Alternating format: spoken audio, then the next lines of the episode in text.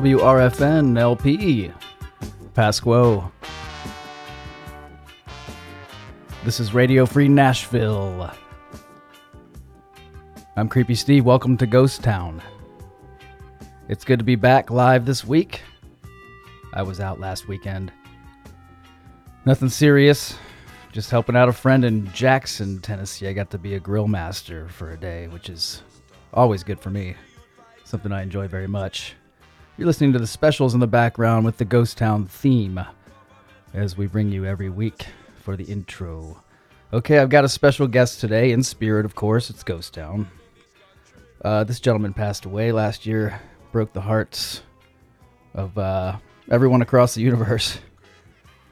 He had that much of an impact. I've never featured him before on my show. I've definitely played a track here and there, but uh, never a full on feature. I've got a couple of 12 inch LPs to bring to you today, so it's going to be all one artist. it's all right though. He's uh he's a good one. It's David Bowie here in Ghost Town today, and um, bringing you a couple of my favorite LPs here. I'm going to start off with Scary Monsters from 1980. I've got the uh, Canadian release, RCA Records, and uh, yeah, I'm going to play side A and side B, and I've got some great interview clips from the man going through all the songs on this one. It's going to be fun. We're going to start with the first uh, interview here. It's No Game Part 1. David Bowie and Ghost Town, Radio Free Nashville.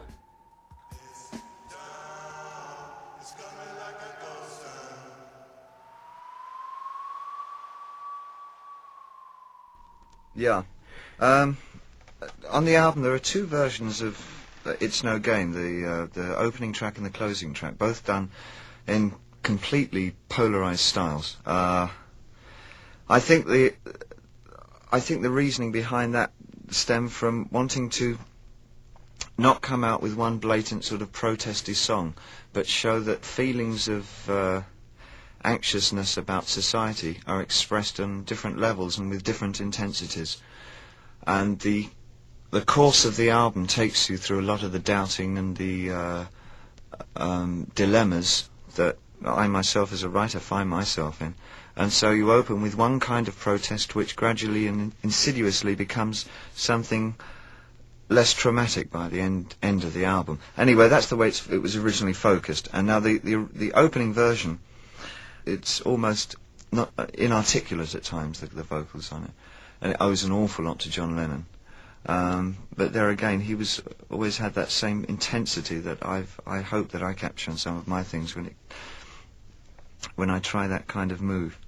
Um, and the Japanese girl in it, I wanted to break down a particular kind of sexist attitude about women, and, and I thought that the Japanese girl typifies it, where everybody sort of um, pictures them as the, the geisha girl and very sort of sweet and demure and non-thinking, when in fact that is the absolute opposite of what women are like. They think an awful lot with quite as much strength as uh, any man.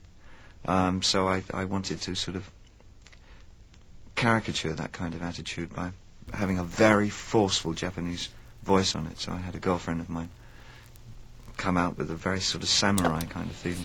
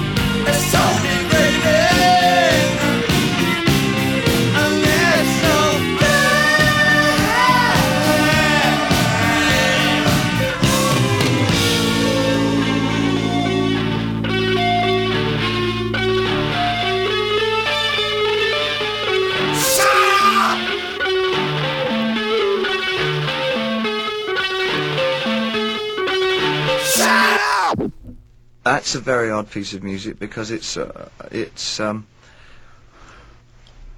what it what happens in by the end of it is that it actually makes some kind of commitment. Um, but on first hearing, it sounds as though it's a very sort of shrugged, almost cynical. Uh, There's nothing we can do about it kind of attitude, which is thrown at you on a very MOR voiced kind of track.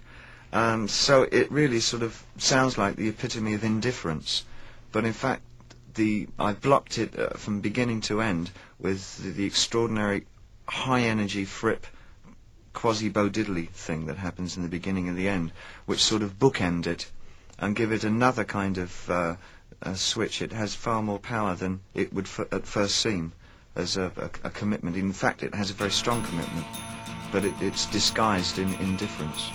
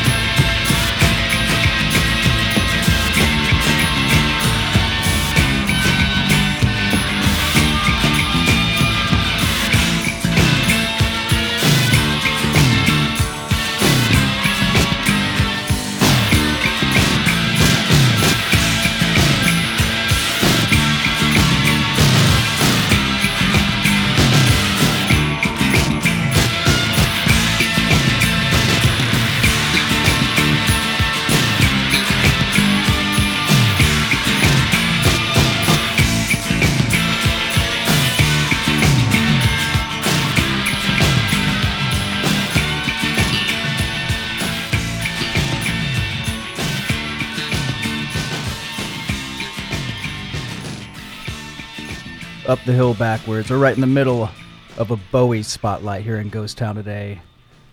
Very happy about that. You're listening to Scary Monsters and Super Creeps. It's uh, the 1980 release. After Berlin, after everything, after Ziggy, this is him starting to get into a whole new element. Well, I wouldn't say starting, but you know what? I'm not going to go down this nerdy Bowie road. You, uh, you know who the guy is. You've got your own ideas and opinions, so let's stick with that. Up the Hill Backwards, the second track on side A. You also heard It's No Game, part one. Here's Bowie talking about the song Scary Monsters and Super Creeps, the title track. It's sort of no. It's a, it really is a sort of a nasty piece of Londonism. It's uh, the character on that, and it is a character. It's not at all subjective. That was objective about the few people I've met.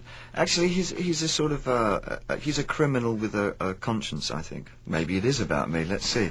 Um, he talks in terms of how he corrupted a fine young mind. Um, so it's the the corrupter talking, having his own self doubts. I think.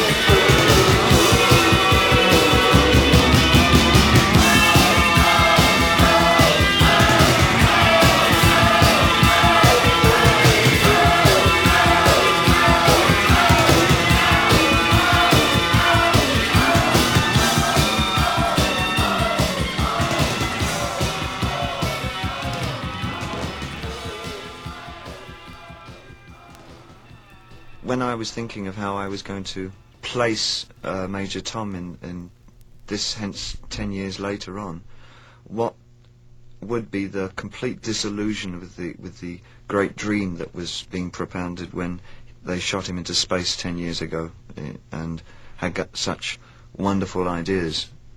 Um, this great technology was capable of putting him up, up there. When he did get up there, he wasn't quite sure why he'd been put there.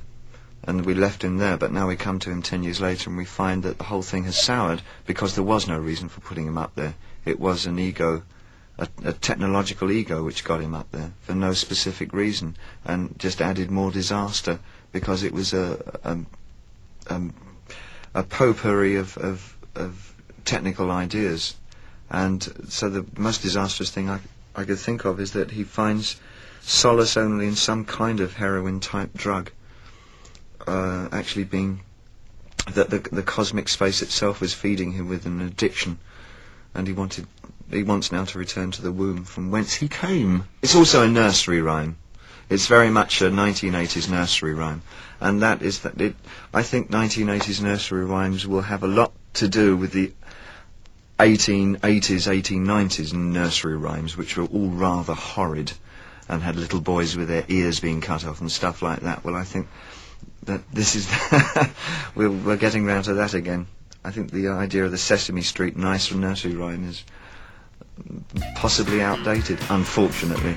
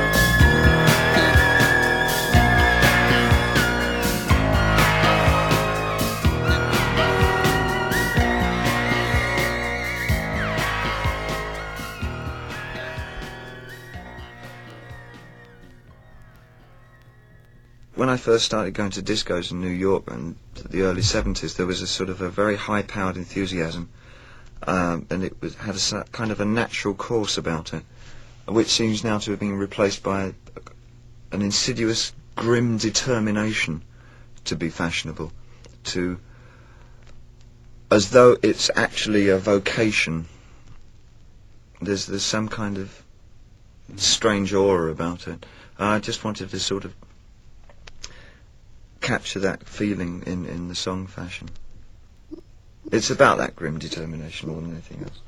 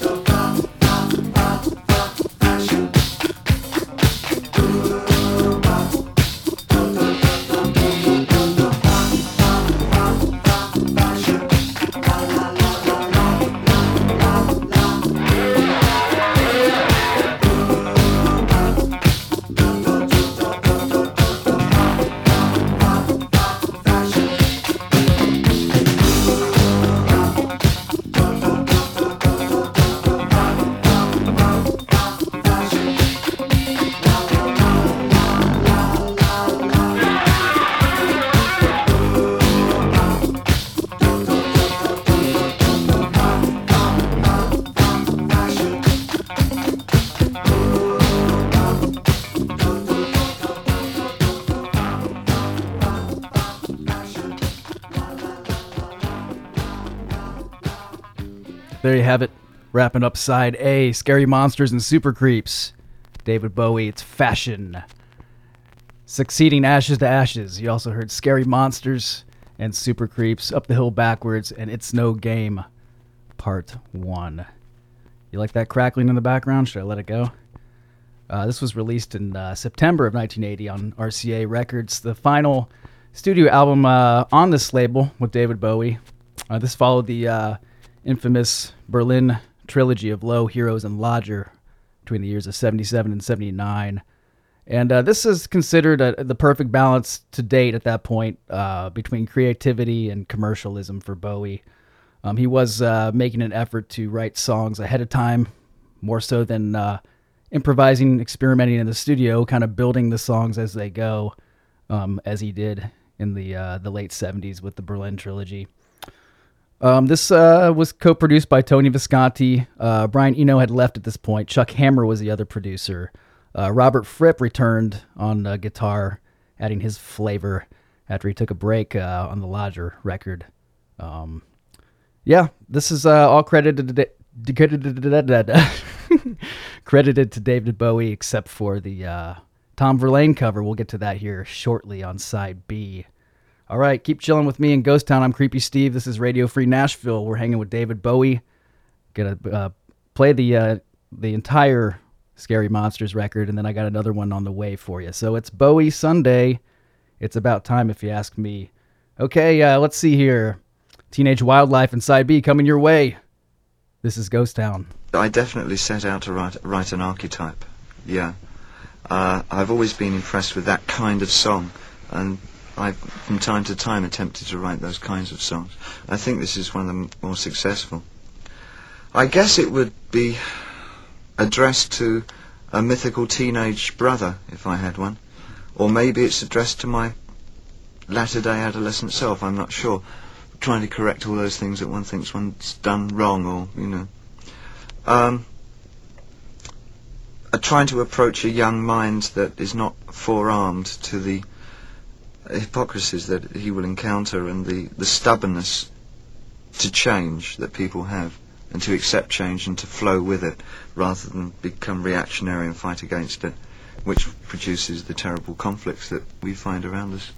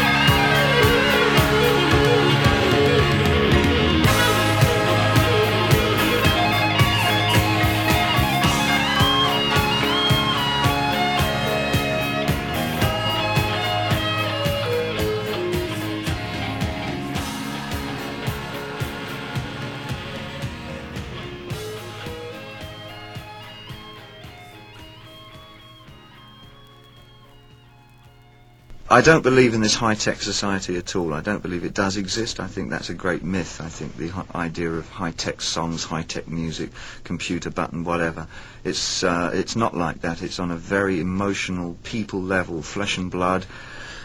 It's it it. it one foresees it becoming even more terrifyingly real, anti-tech. Um, the the old symbolic street fighting thing probably will not be as symbolic as it was, but will become a reality. One can foresee it in the, in the, the dreadful uh, the dreadful 80s. Um, and this is, I guess, one of my. I lapse into this sort of future nostalgia thing often. can be evidenced by looking at any album I've made, and I, that that particular piece of music is it, it does reflect that. It's um, writing taking a past look at something that hasn't actually happened yet, but one kind of sees that Orwellian thing.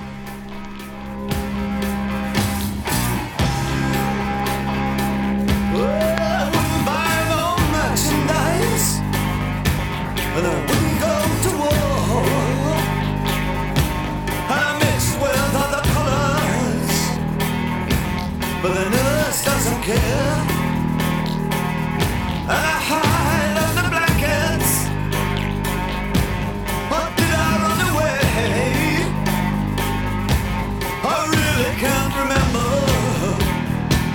Last time I saw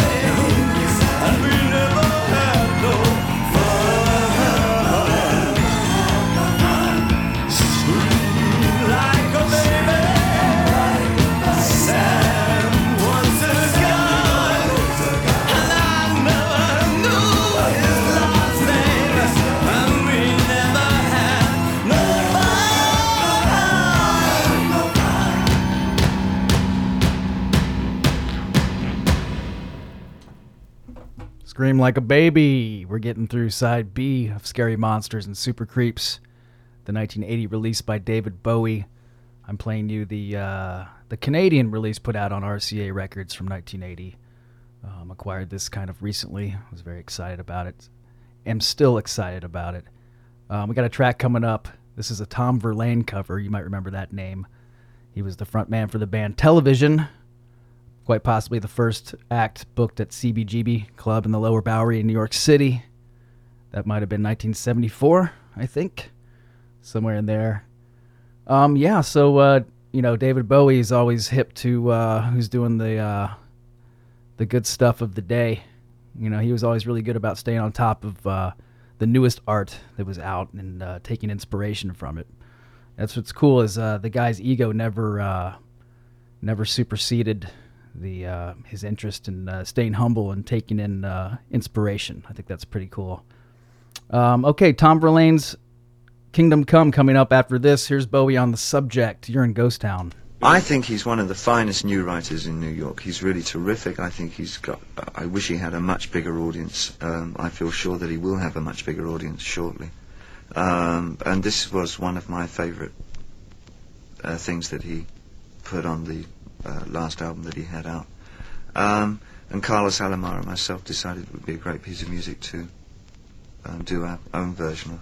So I did it as sort of a uh, a nod a nod of the head to um, Ronnie Spector, really, very slightly. Somebody else that I admire tremendously.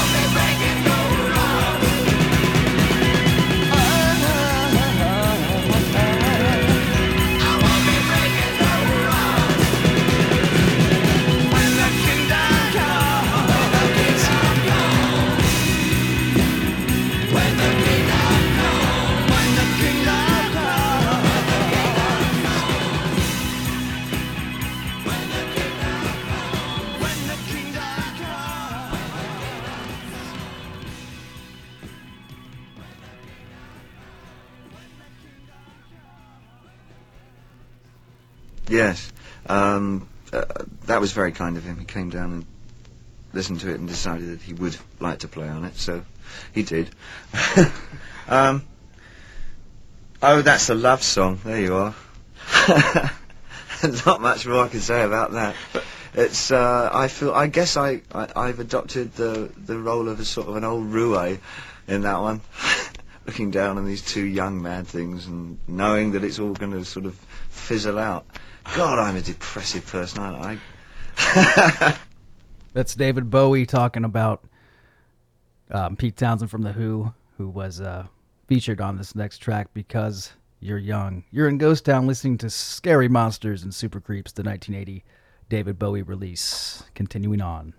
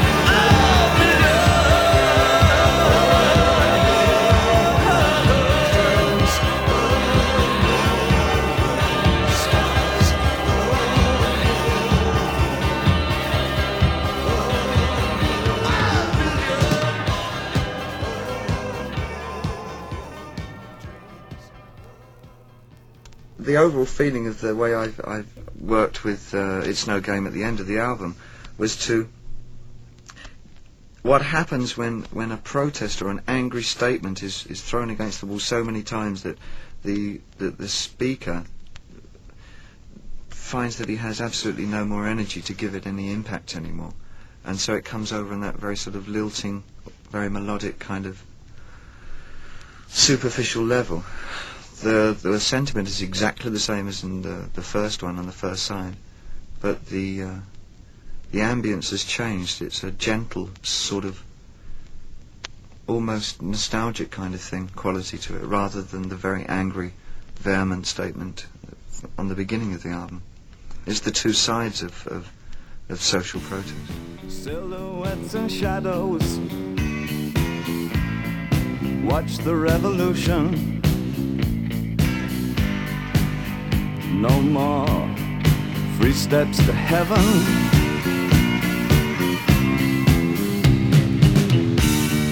Just walkie talkie. Heaven or heart. Just big heads and drums, full speed and pagan. And it's no game.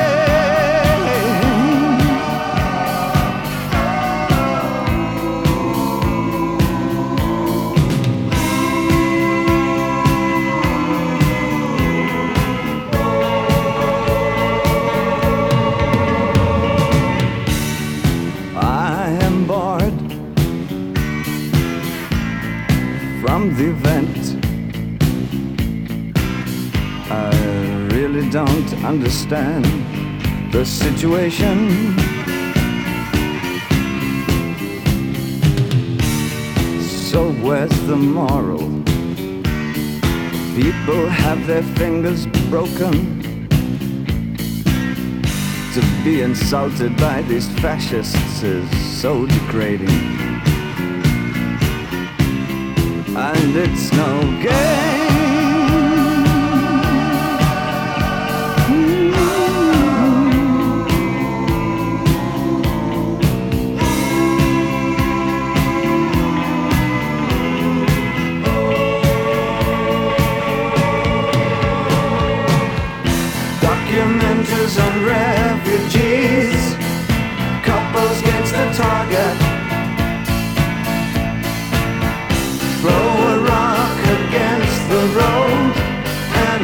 Into pieces. Draw the blinds on yesterday, and it's also much scarier. Put a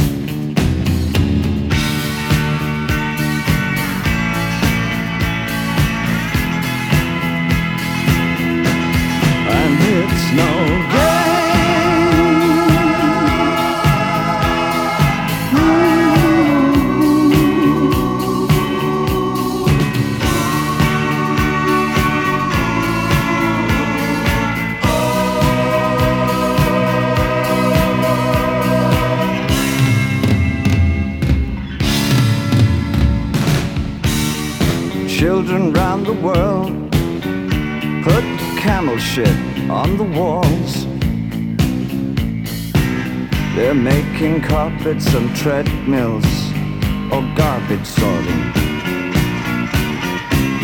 And it's no game.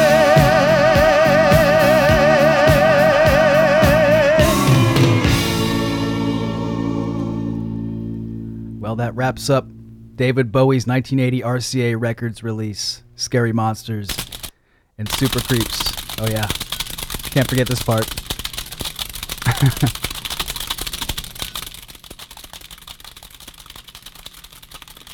we'll let it play out, folks. It's all part of the recording.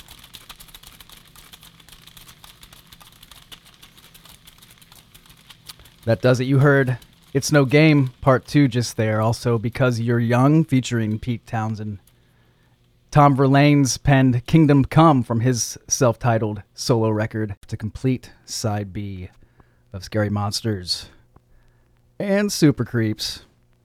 Okay, another one of my favorite Bowie records coming up. It's Bowie Sunday. There's no stopping me now. WRFN LP Pasquo. We're at the top of the hour. One hour left. One more record. Plenty of interview clips to come. This is uh this was released on RCA in January of '77, and uh, this was recorded following Bowie's move to West Berlin after some personal things going on in Los Angeles, just in general. Um, you'll hear him explain that in his own words, so I'll leave it to him. Um, this is the first of three collaborations with musician um, Brian Eno as far as producer, and also Tony Visconti. Um, those two co-producing um, a series of Bowie records. Um, let's see here. I'm just going to get right into it. This is from 77. Um, here's a little uh, kind of a documentary slash interview clip I dug up talking about this time period and uh, Bowie's move to Berlin and uh, the, the great creations that came after the fact. I'm Creepy Steve. You're in Ghost Town. 1977. So let's see what happened that year. Jimmy Carter had just succeeded Gerald Ford as the 39th President of the United States, whilst in the UK, Queen Elizabeth II celebrates her Silver Jubilee. Blissfully unconcerned about the outbreak of punk rock in the pubs and clubs of Britain, Led Zeppelin set a new world record attendance for an indoor concert 76,226 persons, if you're interested. In film, George Lucas's Star Wars was presented to the world, and in the realms of sugar coated pop music, Fleetwood Mac unleashed the middle of the road phenomena known as rumours. Meanwhile, living in an apartment at Hauptstrasse 155 Schöneberg, Berlin, David Bowie was taking stock of his life after a notoriously drug fueled but creatively outstanding few years. Painfully thin, having survived a two year regime on what has since become known as a white diet, cocaine and milk, Bowie, as Bowie does, retreated to the German capital to feast on its largely unexploited cultural riches. A new genre of music had appeared. We now reverentially refer to it as krautrock. The Germans don't. Bands like Neu!, Faust, Can, and particularly Tangerine Dream and Kraftwerk impressed David with their motorik beats and often guitarless musical soundscapes, all of which helped shape Bowie's output at that time. Three classic albums, namely Low, Heroes, and Lodger, all made in Berlin with a number of key collaborators. You're about to hear David Bowie in conversation with Radio 1's Stuart Grundy, who is tentatively pussyfooting around an issue seemingly concerning Bowie's former colleagues and sidekicks. Well, Stuart, what exactly is it you're driving at? What I'm really driving at, I suppose, is that once upon a time there was David Bowie, and then there was the band, uh, a band. Yeah. Have you tired, perhaps, of carrying all the responsibility on your own shoulders, or or is this just a natural progression for me. Well, yeah, I think it's a natural progression in as much that I, I needed somebody to work with, to relate to, if I was going to discover for myself how I was going to write in the future. I needed some help. Um, I couldn't do it myself because I couldn't look at myself properly at, at the time. And I think I was very fortunate in deciding on such um, uh, an empathetic git as Eno to work with, who's an absolutely wonderful man, terrific. And in fact, the funniest thing really is that we spent, I think, for every hour that we recorded in the studio, he has an incredible sense of humour. I don't know whether you know Eno at all. Um, Fripp and Eno and I think spent about 40 minutes of every 60 laughing. I mean, it's just incredibly surrealistic humour that Brian can come up with. And indeed, Fripp. Fripp has that, you know, much more down to earth type of humour.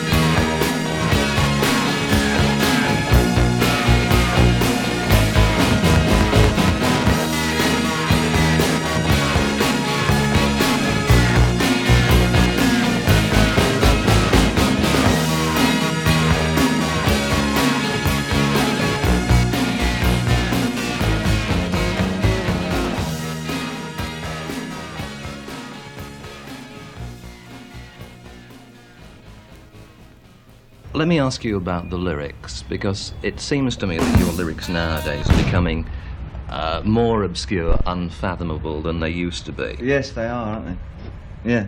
Um, well, there is a logic behind that. If only I could think of it. No. Um, what I did, I, I, I'm working very much in fragment lyrics now, even more than I ever did. I mean, it started with Diamond Dogs. There are a couple of tracks on that that were written um, with a lot of inspiration due to um, Burroughs' work, William Burroughs. Um, and I've really taken the plunge on this last album, I suppose. And uh, it's arrived at by putting together three or four statements at variance with each other, sometimes completely unrelated statements.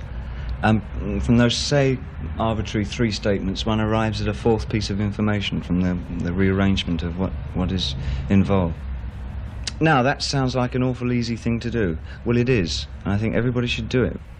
I remember you telling me something before about writing things down on bits of paper and rearranging them. Is I mean, Yeah. is this what you literally It's do? the- yes, it's the cut-up technique, a cut-up technique. It was a very popular writing form in the in the 60s. I mean, it's sort of quite reactionary, really. I also like the um, spontaneous writing, just writing for the sake of it, and then rereading it and seeing what came out. You see, you must understand. I mean, it all sounds incredibly indulgent, and indeed it is, because what I'm trying to do is, is mould um, the traditional methods of rock and roll with um, newer processes. I mean, it is a re-evaluation, and it is trying to find a, a new a new form of language, musically or artistically, I guess, because I'm not a musician, but artistically.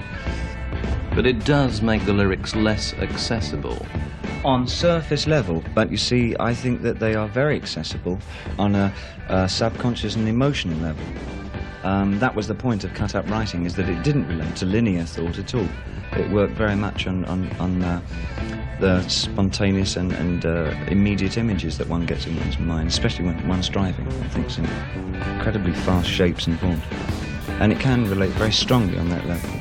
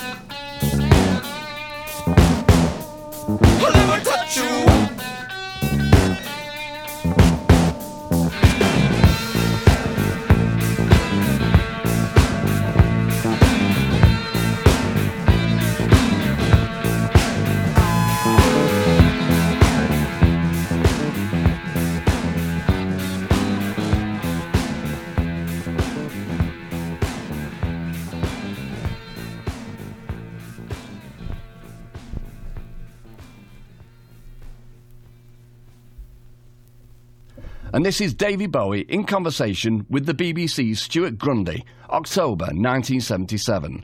At this point, David Bowie has been in show business for approximately 16 years, and in that time has been influenced by Lionel Bart and Anthony Newley, mod bands such as The Who, as well as The Kinks, Dylan, Lou Reed, and Iggy Pop, more of whom later. But recently, Bowie had been quoted as saying he's tired of being a pop star and would be quite happy to not sell any more records, so he could then concentrate on his painting. Disbelieving, Stuart Grundy had asked if this was right. There's one bohemian half of me which sort of says, I wish they'd never buy another one, then I could go back and be a painter. And the other part says, well, who's going to gratify your ego then? And the other one says, well, I'll be a successful painter. Well, that, that really prompts uh, a question I was going to ask you right at the end. And I'll ask it now.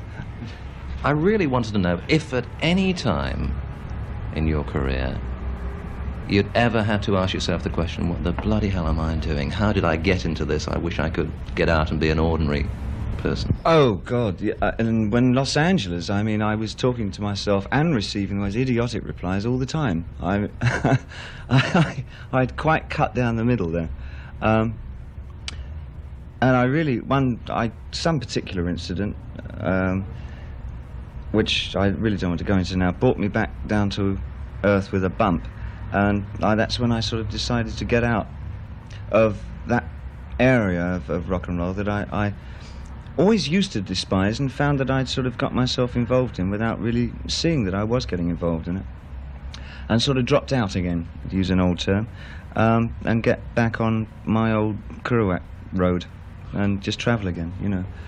Um, just to help me reevaluate, as I say. And so, along with that, being a personal problem, it applied to my work, of course, as it must do, because with me, the way I live is very much also part of the what produces my work. So I have to keep examining my life to make sure that I'm in constant change and not getting too bloated with um, uh, philosophic opulence. Keep sort of throwing bits and pieces away. And by do I, to change countries is one way of doing it. You're just a little girl with gray eyes. Never mind, say something. Wait until the crowd cries. Oh, wait until the crowd cries. You're just a little girl with gray eyes. Deep in your room, you never leave your room. Something deep inside of me, yearning deep inside of me, talking through the gloom. What in the world can you do? What in the world can you do? I'm in the mood for your love, for your love, for your love, for your love.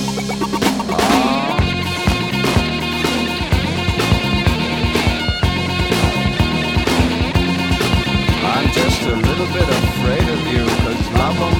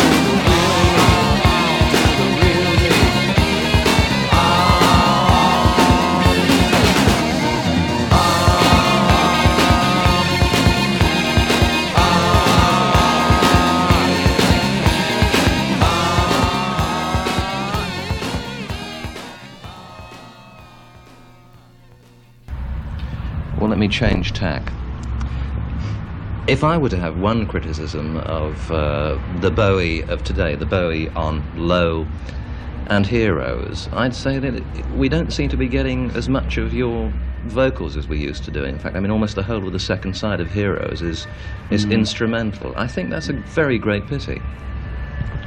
Mm. Uh, what can I say? Um, I haven't. Ri- I've only written that many songs, and uh, the rest of it was instrumental. I. It, yes, I. I. I'm sorry.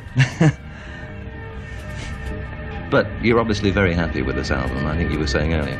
I'm happy with the album. I'm also happy with life in general. Actually, I'm. I'm very content at the moment. I hope it goes on like this. It would be super. V-2 Schneider. Stuart Grundy grilling an artistically fulfilled, contented, self confessed bohemian would be painter David Bowie, 1977. Over the years, Bowie had forged close relationships with an array of hugely talented musicians and producers, one of which, Iggy Pop, we'll hear from shortly.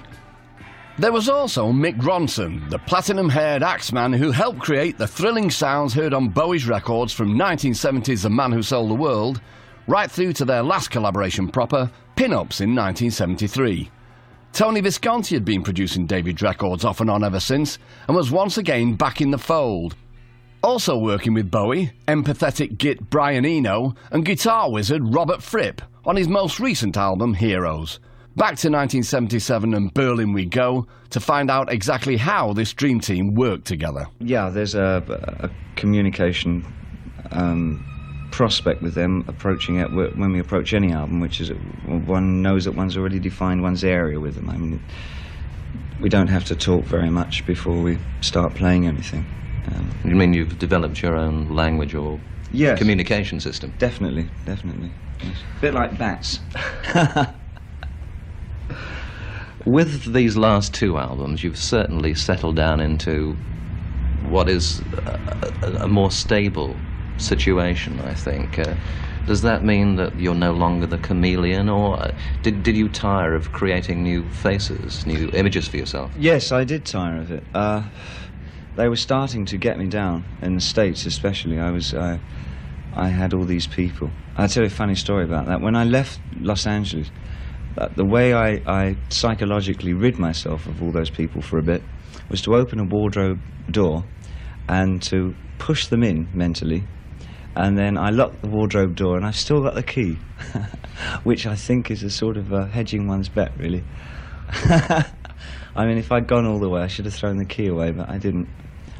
Does that mean that when you when you came over to Europe, you, you really had had quite enough of LA and its people, or what?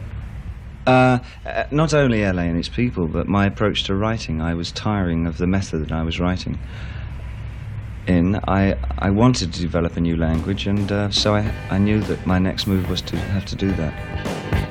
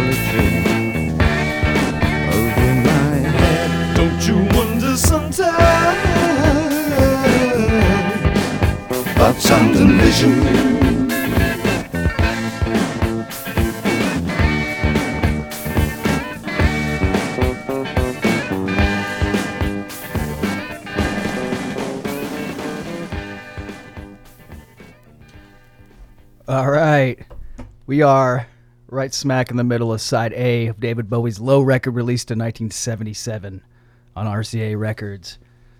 And uh, you just heard Sound and Vision, also What in the World, Breaking Glass, and Speed of Life. I've got a few more here for you on side A. And um, yeah, plenty of time left in Ghost Town. But be sure and stay tuned because at the top of the hour, Matt the Proud Man will be in the house bringing you RFN Weekend to carry you through your Sunday with the soundtrack that has shaped your life and will continue to do so. So there you have it. All right, this is Radio Free Nashville. I'm Creepy Steve hanging with David Bowie. We're listening to the Low record. Here's the man in interview, and then we will continue with side A. When I said I wanted to talk about the last two albums, my feeling about Low was, and you've already talked about Eno, was that there was as much Eno on that album as there was David Bowie. Is that a good thing, David? Um, I think there was an awful lot of Eno influence on the album. I think that sort of is fairly uh, to be expected. I mean, when one one works with somebody that one admires, it, one tends to sort of move more in their areas and give them wider berth for, for showing you something new. And I think that was fairly evident on Low. Although um, proportionate amount of work done was about equal. It was definitely it was a collaboration, no doubt about that. I would um, be wary of, of committing myself to saying that it was uh, one-sided on either part. Um, this new album is even more successful blending of, of what we're doing. I think not quite so obviously this or that. It's um, a highly successful collaboration, the new one, and with the addition of Fripp as, as um, middleman, I think that helps an awful lot as well. From Bowie's metallic masterpiece Heroes and featuring the deft touch of Robert Fripp on guitar, Beauty and the Beast. As well as singer, songwriter, musician, painter, actor, and mime artist, Bowie had also cast himself occasionally in the role of record producer. His most successful production job up to that point being Lou Reed's camp masterpiece Transformer, an album about which some journalists accused Bowie of trying to turn the New York legend into a thinly veiled replica of his own glam self. A vanity project, something Bowie's always vehemently denied. Steady how you go, Stuart. You've produced a couple of albums with Iggy, and my feeling is that he is becoming very Bowie-esque. Well, you know, um, I think there was probably a little bit too much of me than was necessary on Idiot, but I think that was more because Iggy was still feeling his way again after a considerable absence from things. But I would tend to disagree. I think Lust for Life is far more like the old Iggy than um, anything he's done for a long time. And he really is very much his own boss, you know. Um, I think that he's been able to shake my phantom off fairly quickly, considering. Which is, I know it's unfortunate, but every time I get involved with an artist, I mean, I, that always tends to be one of the criticisms levelled at anything that comes as a result of our working together. But uh, I think I think Iggy's going to get even stronger in the future. So you do think you've avoided most of the inherent dangers in that sort of professional relationship? I don't know. You see, I mean, I hope so for his sake. I mean, you know, it's uh, and he seems very happy with things as they are. Uh, he fully intends to do an, another album with me, so I'm. Um, I can't see that we've gone very wrong um, as far as he's concerned, and it's him that it's that it's all about. So it's most important that he feels at ease with the situation.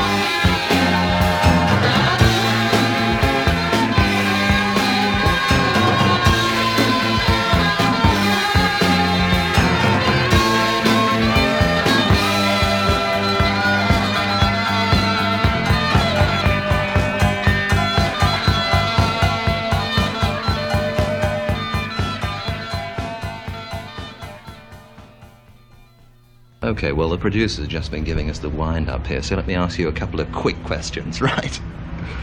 You seem to have been spending a bit of time over here recently. At least, you know, if one looks at the press, we've seen your photograph on various occasions. Have you.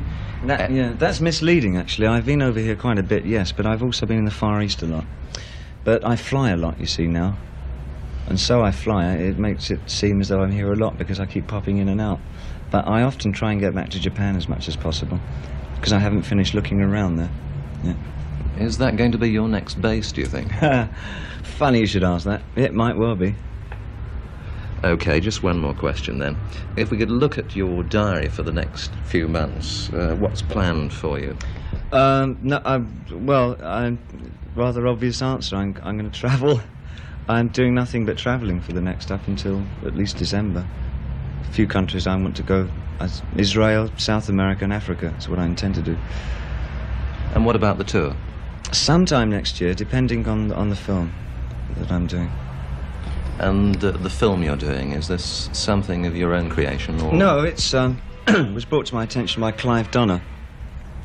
Uh, It's a period of the life of uh, an expressionist painter called Egon Schiele, and it's uh, around the period 1900 1918, and takes place in Vienna and Paris. And it's just a, a sort of an intimate portrait of, uh, of his relationship with his model. Not too intimate. It's not a sensationalist. Just good cuisine, you know, good food, that kind of thing. Okay, we will look forward to it and look forward to the tour as well. Thanks, David. Pleasure. Bye bye.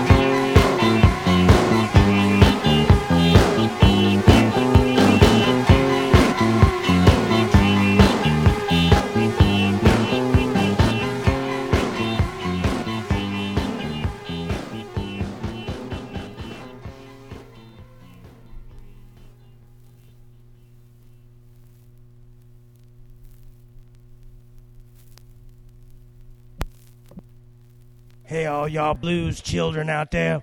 Y'all tune in to Have Blues Will Travel Thursday nights, 8 to 9 on Radio Free Nashville. Gonna give you that good down home blues, y'all.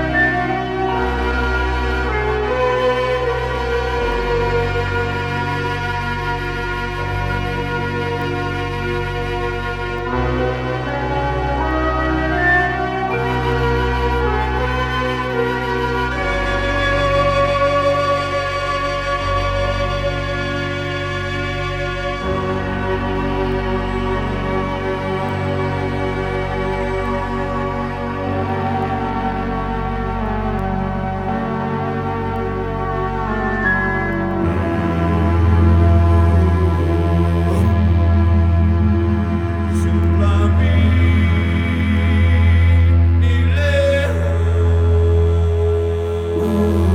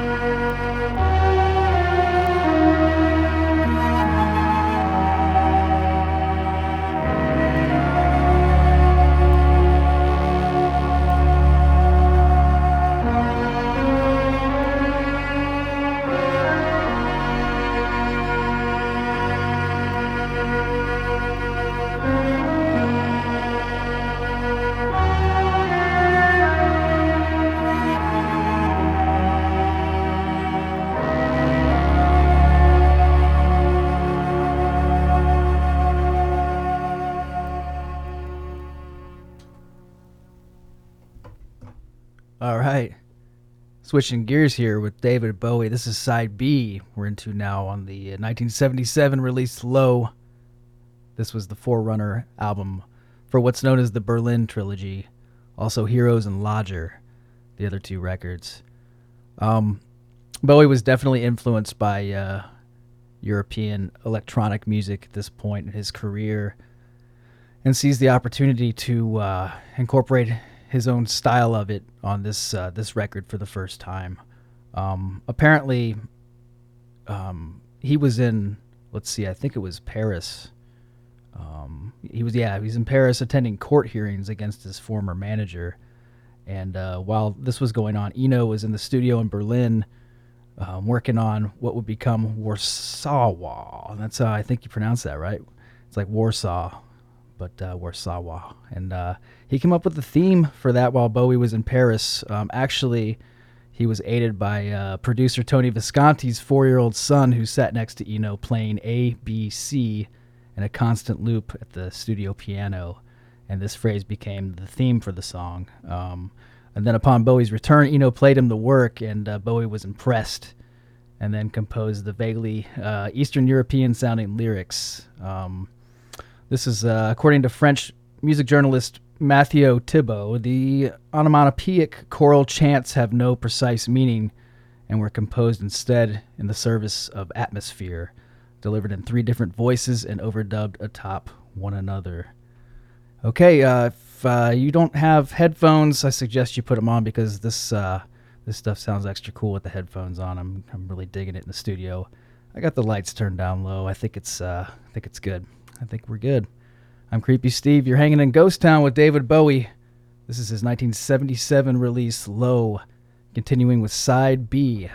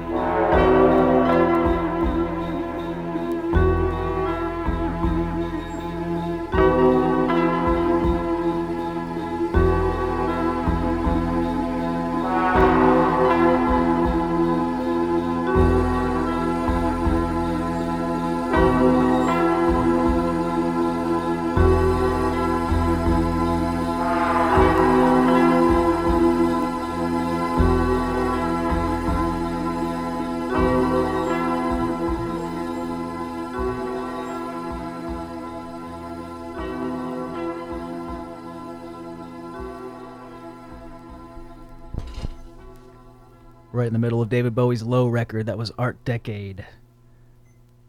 Weeping Wall, Weeping Wall coming at you.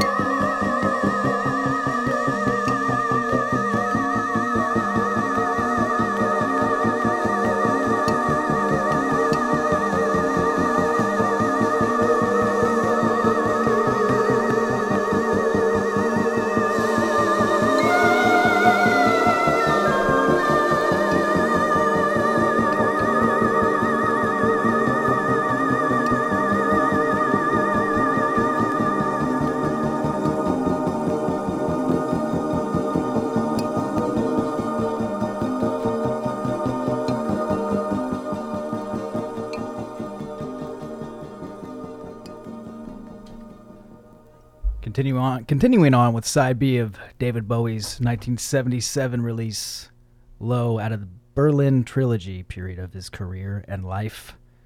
He skedaddled from Los Angeles, and the overwhelming entourage and uh, just the general fame that he was seeing since his uh, Ziggy Stardust period, and just needed to get away, find some creativity again, which he found in Germany, heavily influenced by bands like Kraftwerk, the electronic uh, music scene coming out of Germany, and in, Europe beyond. Um, but that's what we're featuring right now. A very instrumental side B of Low sounds completely different from side A, which was more uh, pop savvy, a little more radio friendly, if you will. But I'm I'm really digging this on a Sunday. It's kind of hot outside. I'm just chilling in here. The lights are low. You're in Ghost Town. I'm Creepy Steve. Stay tuned. The top of the hour, Matt the Proud Man bringing you RFN Weekend. This is Radio Free Nashville. Continuing on with David Bowie's Low.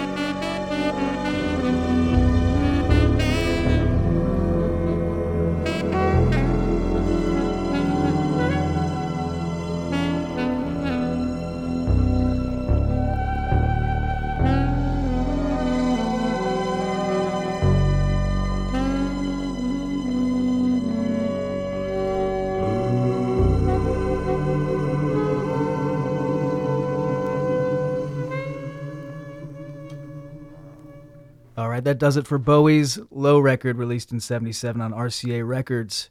You also heard the Scary Monsters and Super Creeps record from 1980. That does it. Double dosage of Bowie, one two punch. Maybe we'll get into another album of his in the near future. All right, Matt the Proud Man coming your way with RFN Weekend. It's been a pleasure, folks. I'm Creepy Steve signing off on another Sunday here. We'll see you next week. Make sure you stay tuned. The soundtrack to your life coming at you. Radio Free Nashville, WRFN LP Pasquo.